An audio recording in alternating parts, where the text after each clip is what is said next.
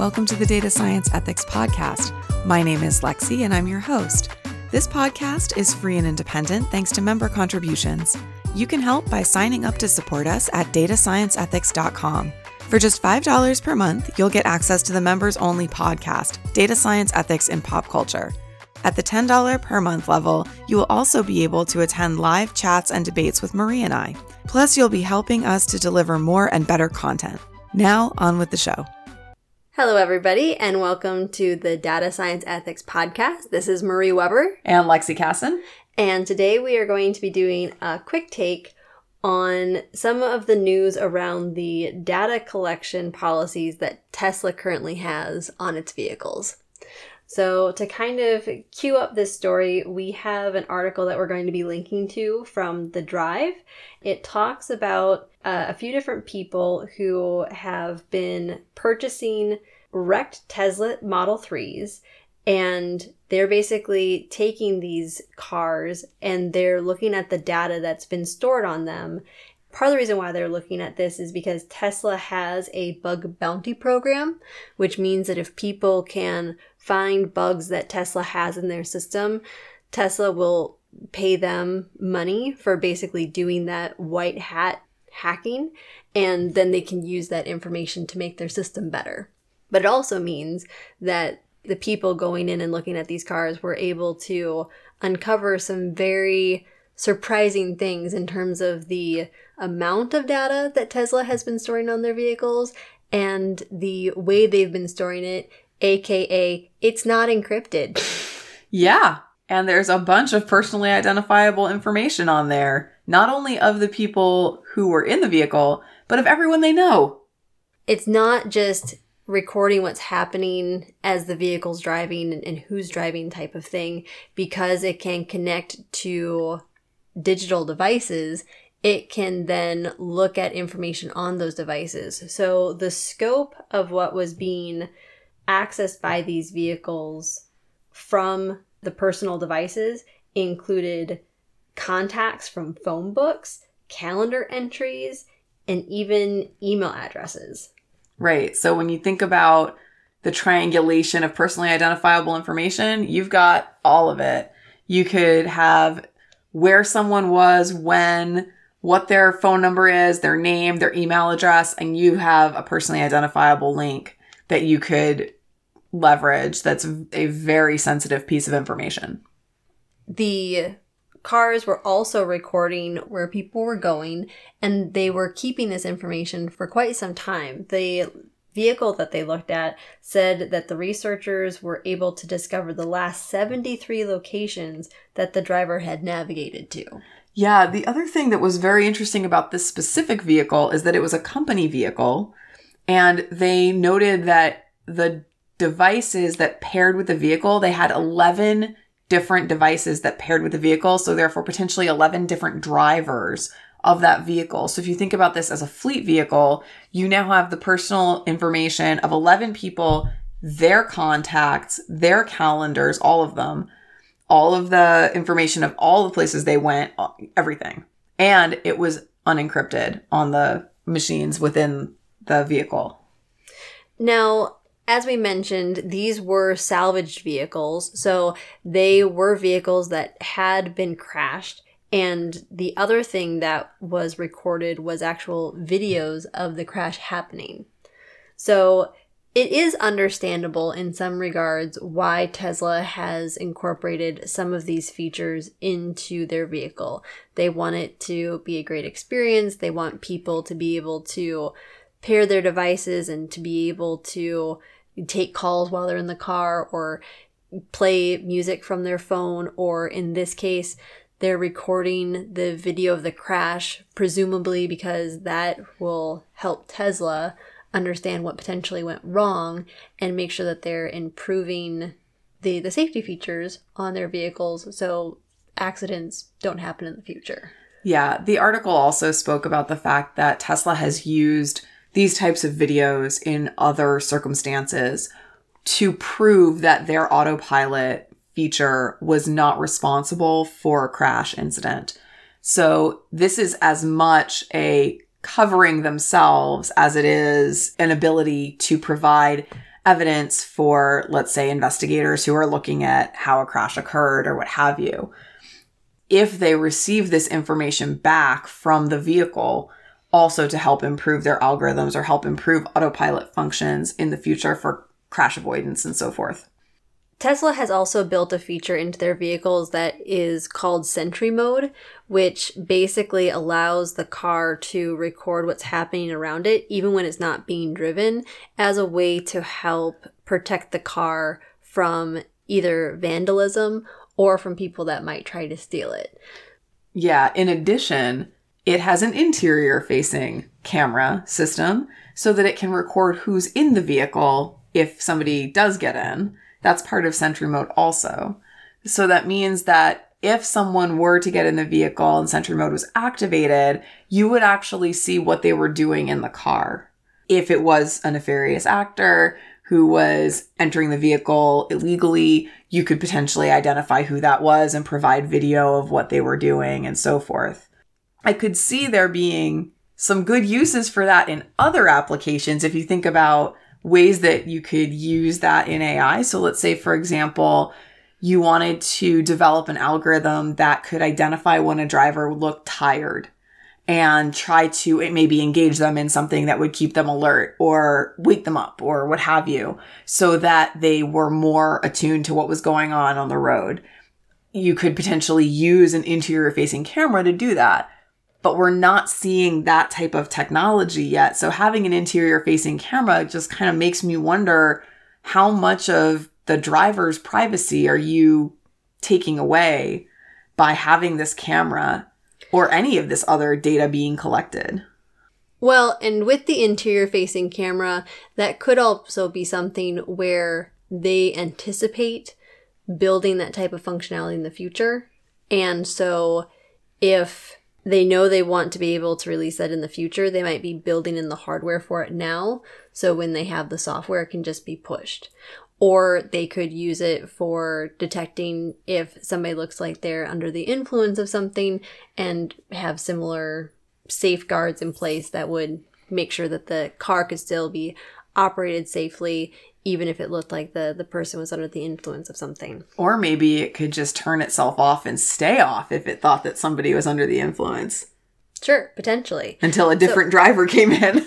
So I think what's interesting looking at this case is if you look at it from the perspective of Tesla, they are trying to anticipate adversaries, which could be people that are trying to steal a Tesla or trying to vandalize a Tesla or actual drivers that might not be in the best condition to operate a Tesla?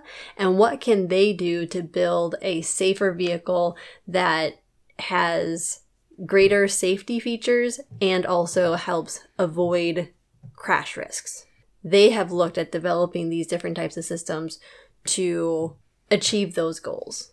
Mm-hmm. But then on the flip side, to do that, they are collecting a lot of information and are they taking the appropriate steps to protect the privacy of the information they're protecting? I- I'm going to say it's a hard no because they are not taking adequate precautions. It's one thing to say that we're going to sync up to your phone so that you can have a good user experience with the vehicle. It's another to say, all of the information is going to be downloaded into the vehicle and stored in an unencrypted manner without your knowledge. So think of this from, again, from the perspective of this being a company vehicle. You as a company employee go into the vehicle, you sync up your phone, which is maybe a company phone, has all your contacts. You're driving around in it you weren't even the one that got the briefing on what the data was that was going to be collected from Tesla because you weren't the one buying the car. You're just using it. What happens then if you're renting a Tesla or something like that where you're only temporarily using it, but it still has all of your data and it's not taking any sort of precaution to safeguard that information? It seems to me that that Tesla has not been as responsible as perhaps they should have been in protecting the privacy of users, regardless of the fact that they have a very good reason for gathering some data. Other data really should be protected in a much more robust manner. Absolutely. Kind of the flip side is that Tesla has said that there are options that people can use to either access their data or to opt out of it, but it's not giving users a fair choice because apparently in order to get access to the data and it's not even all of the data you need to buy a cable that's almost a thousand dollars and you can opt out of basically data being collected on you but then you don't get any software updates which is one of the key features that tesla owners benefit from is that they're driving a car and you're connected to the system where you get your software updates and so you always have the the latest and greatest features. So, in order for them to really be offering a, a true choice, they would need to have an option that says you can still get software updates even if we're not collecting personal data on you. And there should be an easier way for people to review and or have some control over the data that is being collected. It really makes me wonder how Tesla gets away with this in the EU with GDPR or how it will get away with this in California come next year with the California Consumer Protection Act. Those regulations are very strict as to what data you collect and how it's stored and what you can do with it and how you must remove it if requested to do so.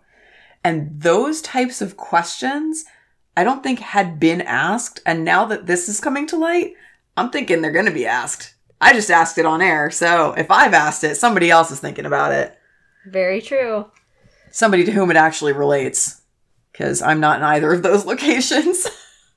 and you don't have a Tesla. And I don't have a Tesla. And I'm feeling pretty good about that right now, to be honest. I gotta say, as much as I'm a technophile, I don't want my car or my house or my devices to be that smart sometimes because this type of stuff worries me. Having control over things makes sense. And I do see the promise of electric vehicles and I do see the promise of some of the diff- additional safety features that are being developed. Mm-hmm. And we've even talked about in some of our previous episodes the self-driving cars and the technology that is being developed there.